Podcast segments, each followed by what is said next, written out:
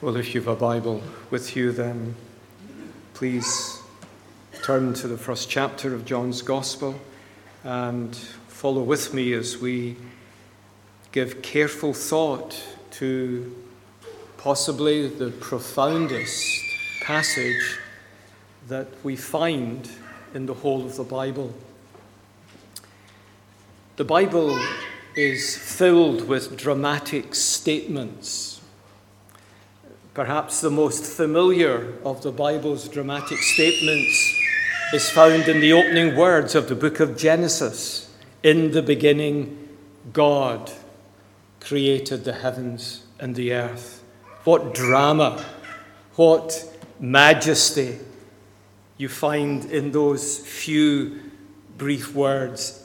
In the beginning, God created the heavens and the earth. They're, they're stunning in their simplicity. Each one of the words is simple, not complex. Each of the words is easy to parse, if you know what parsing is. It's a glorious statement. And, and the Bible is punctuated with dramatic statements. But there is one dramatic statement that towers above every other of the Bible's dramatic statements. And it's found in the first five words of verse 14 of John chapter 1. And the Word became flesh. John has been speaking about this Word who was with God in the beginning and who was God. He doesn't actually tell us till verse 17 that this Word is Jesus. But that's what he's building up to, and there's a reason why he only gets to Jesus in verse 17. But he is telling us that this, this word that was in the beginning, that was with God, literally face to face with God, and who himself was God, became flesh the uncontainable became contained. The eternal one became temporal.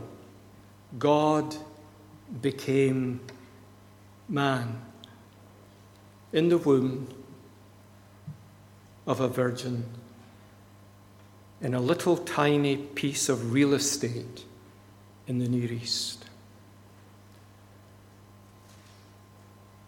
And that's what I want us to be thinking about tonight. Just those five words. And the Word became flesh. Because in those five words, the gospel, the saving gospel of God, is placarded to us. Notice, first of all, four, four things I want to consider with you very simply and very briefly. Notice, first of all, the wonder that is revealed in the incarnation. Now, the word incarnation just means it's a Latinized English word, it simply means the becoming in flesh. The wonder that is revealed in the incarnation. Now, if you have a new international version with you, it omits a significant word. Because verse 14 begins with the simple word and. Now, the NIV doesn't have the word and. Why it doesn't translate it, kai ho logos sarx egeneto at all, and the word became flesh, I've never understood. I'm not a linguist.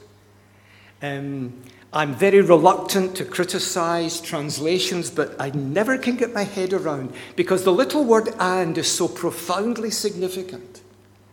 You know, we're told in 2 Timothy 3 that all scripture is God breathed. Every word has been superintended by God the Holy Spirit. Every single word, every jot, every tittle, our Lord Jesus says in Matthew 5 17. And the word and is there for a significant reason. Do you see the reason? For 13 verses, John has been speaking about this word, this word who was from the beginning, who was with God, who was God, who created all things, who was the light of the world. And now John says this. Now take this in, he's saying, because you will hardly believe it possible. And, and, this word became flesh, took humanity to himself, made himself what he had never been before. He joined the frailty of our flesh to himself. This is the astounding wonder of the incarnation that there was something in the stable bigger than the whole world. That God, from everlasting to everlasting, that God became what he had never been. That is, God the Son became what he had never been. You might say, well, how, how is that possible? I do not know. The Bible is very, very careful in the way it speaks about the incarnation, whether in Matthew's account, Luke's account, or here in John. It's very decorous. When, when Mary says to the angel, uh, What do you mean I'm, I'm going to give birth to a son? I'm a virgin. And all that she hears is this the Holy Spirit will overshadow you. No one goes into the physics or the physiology or the biology of the incarnation because that would be futile. The how question is never addressed. The fact is placarded. Behold your God. That's the theme that runs through the whole Bible from Genesis to Revelation, Genesis 1 1 to Revelation 22 22. Behold your God. On every page, behold your God. And here, climactically, behold your God. That's why the incarnation summons us, mm. compels us, woos us to bow down and worship. I often think this time of year of those three mysterious strangers who come from the east. They suddenly appear out of nowhere. They're following a star. What star is this? His star. Well, what, what does that mean? And how did they know about a Messiah, a, a king Perhaps they were from Babylon, we don't know. Maybe Daniel's prophecies had been preserved and they were amongst the, the magi at the court, the astronomers and the astrologers. And someone maybe said, But you know, five centuries ago, wasn't there a man called Daniel? And didn't he? We don't know. But the remarkable thing, and I often think about this, is that they come and what do they do? They bow down and worship. They must have had their heads filled with questions, but they bowed down and worshipped. Our God contracted to a span, incomprehensibly made man, as Charles Wesley wrote in one of his hymns. The wonder of the incarnation, God, the everlasting God the Son, has become what we are. But then, secondly, notice the scandal provoked by the incarnation. And the Word became flesh now, you'll have to take my word for this, although maybe you're a very well schooled congregation. In the first century, John is writing against a background of Greek philosophy where the idea that the eternal would have any contact with the temporal was considered bizarre. Flesh, the material world, the body was what you wanted to escape from. The great philosophies of the ancient world were all about the ethereal, the escaping the temporal, shedding this, this, um, this flesh and escaping into the bright blue yonder. And yet here comes John with the gospel and says, The everlasting God has become flesh. It would have astonished the ancient world and scandalized it. What kind of a God is this you're preaching? What kind of a Savior is this? We want to escape from the flesh. And you're telling us he became flesh.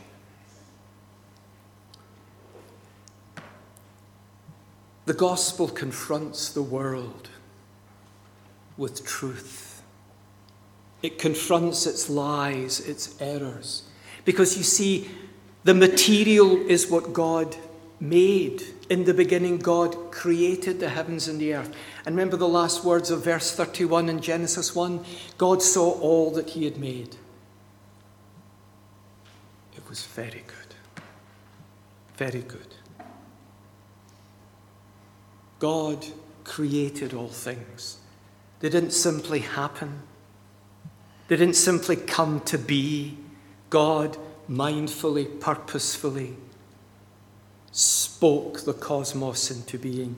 And here is the gospel coming into the very soil of the material world and anchoring its life in the materiality of humanity. And that scandalous note, of course, is carried all the way through Jesus' life. If we had time, we could see that. And then climaxes in the cross. Because what is the great proclamation of the Christian hope?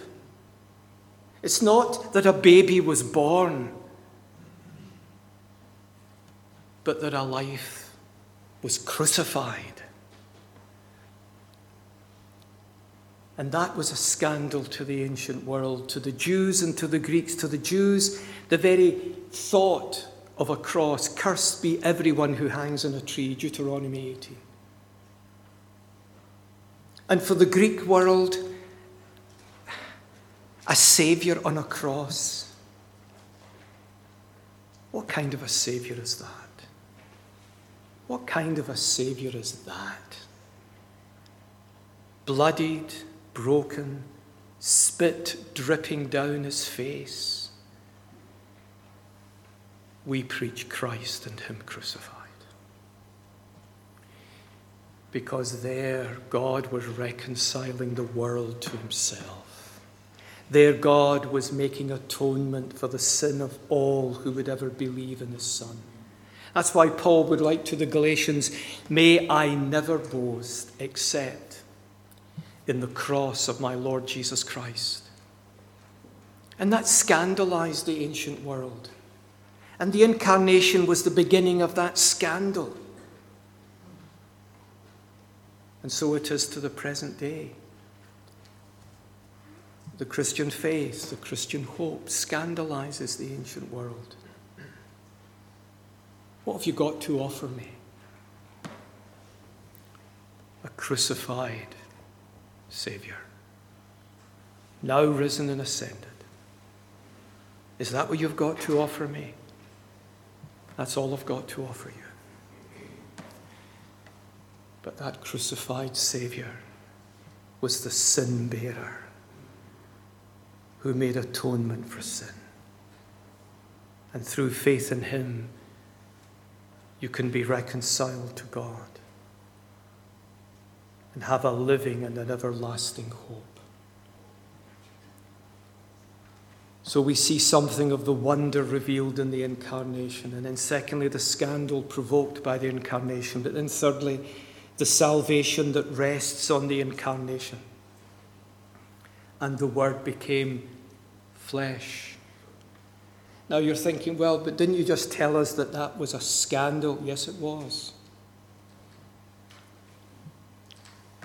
But the whole plan of salvation rested on that one word flesh.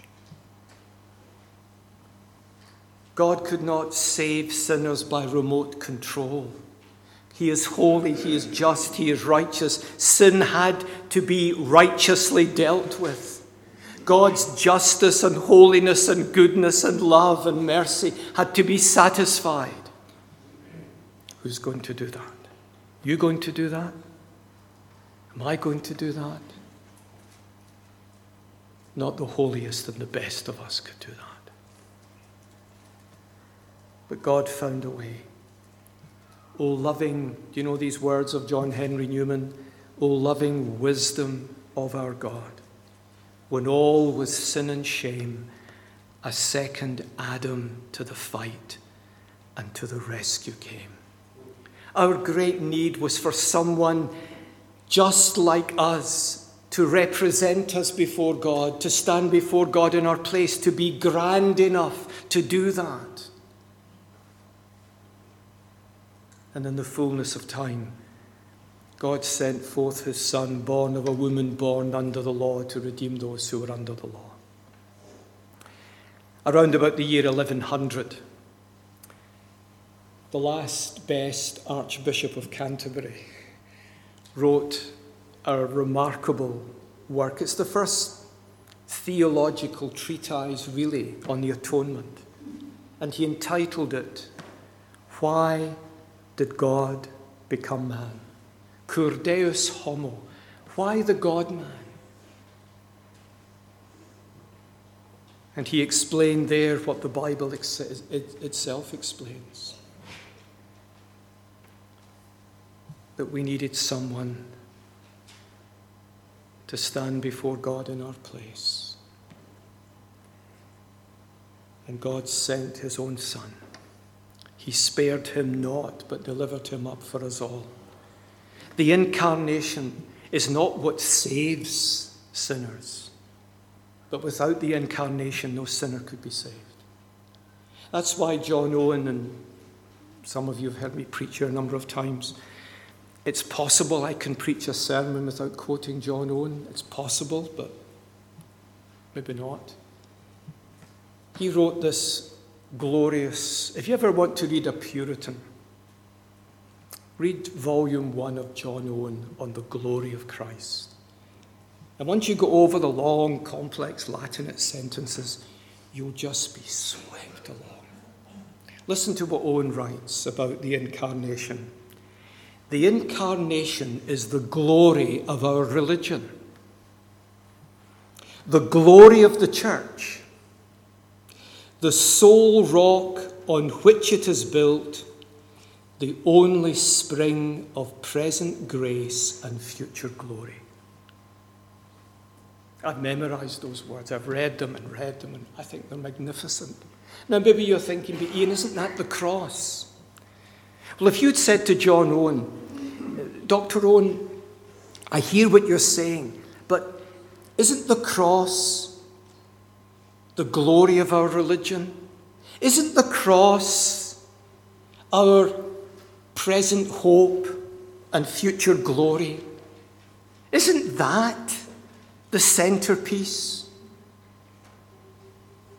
If I could speak for Dr. Owen, he would smile and say, let me ask you one question.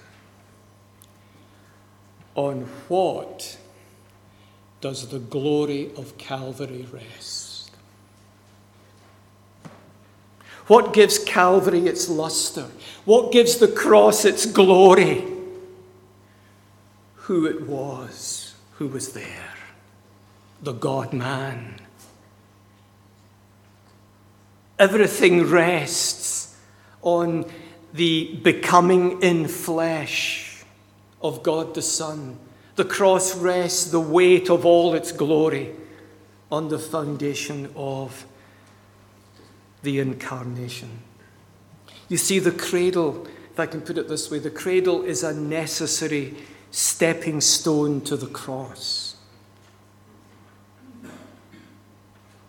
Without the cross, the, the, the, incarnation would say to us, as I said last week, the incarnation would say, God is with you. But I don't want to know simply that.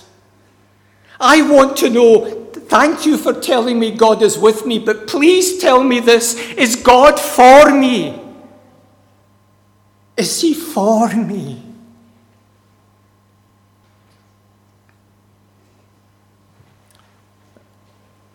Bethlehem points us to Calvary and says, In Christ crucified and risen, He is for you. Emmanuel is a great truth to think about, not just at Christmas. But as I said last week, we need more than Emmanuel. We need Eloheinu, our God, and even better. We need Eli, my God.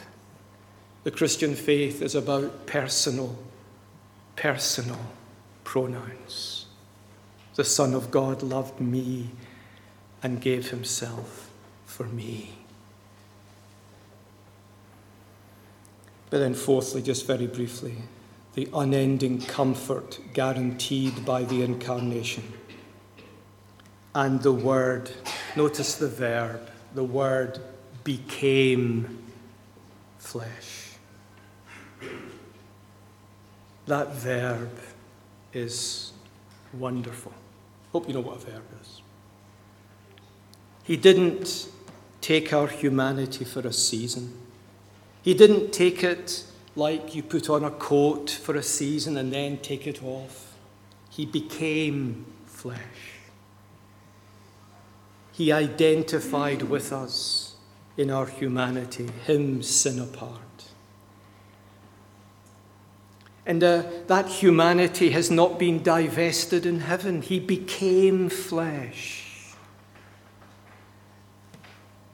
I simply want to say that for this reason that in Jesus Christ we have a Saviour who understands the frailty and the fragility and the weakness of our humanity, not by observation, but by experience. And that doesn't end in heaven there is glorified humanity on the throne of heaven. He will always be the God man on the throne. He will always be solicitous towards his people. He is able in his heavenly enthroned glory to help us in our struggles. As the writer to the Hebrews puts it, we do not have a high priest who is unable to sympathize with our weaknesses, but one who in every respect has been tempted as we are, yet without sin. You know what temptation is? No, you don't. Not one of you, not one of you, myself included, not one of us knows what temptation is. We know it in a little bit. He knew it to the full extent of its fury and he never once, in mind, in heart, in will, succumbed. He understands the frailty of our frame. And so the writer says, Let us then with confidence draw near to the throne of grace, that we may receive mercy and find grace to help us in our time of need.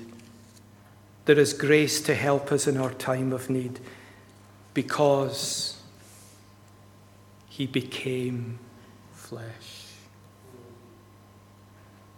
So I want to leave you with a question. Simple question. I always ask simple questions. I give complex answers, but I ask simple questions. Here's the question Have you ever bowed down and worshipped him? poorly, maybe, falteringly, but truly, and said with Thomas, My Lord and my God. It's all about personal pronouns. My Lord and my God. Sometimes wonder if the angels in heaven, I'll finish with this, if the angels in heaven said to God the Son when he covenanted with the Father and the Spirit to come and be the Saviour of the world, if they ever said to him, But do you know what that will mean for you?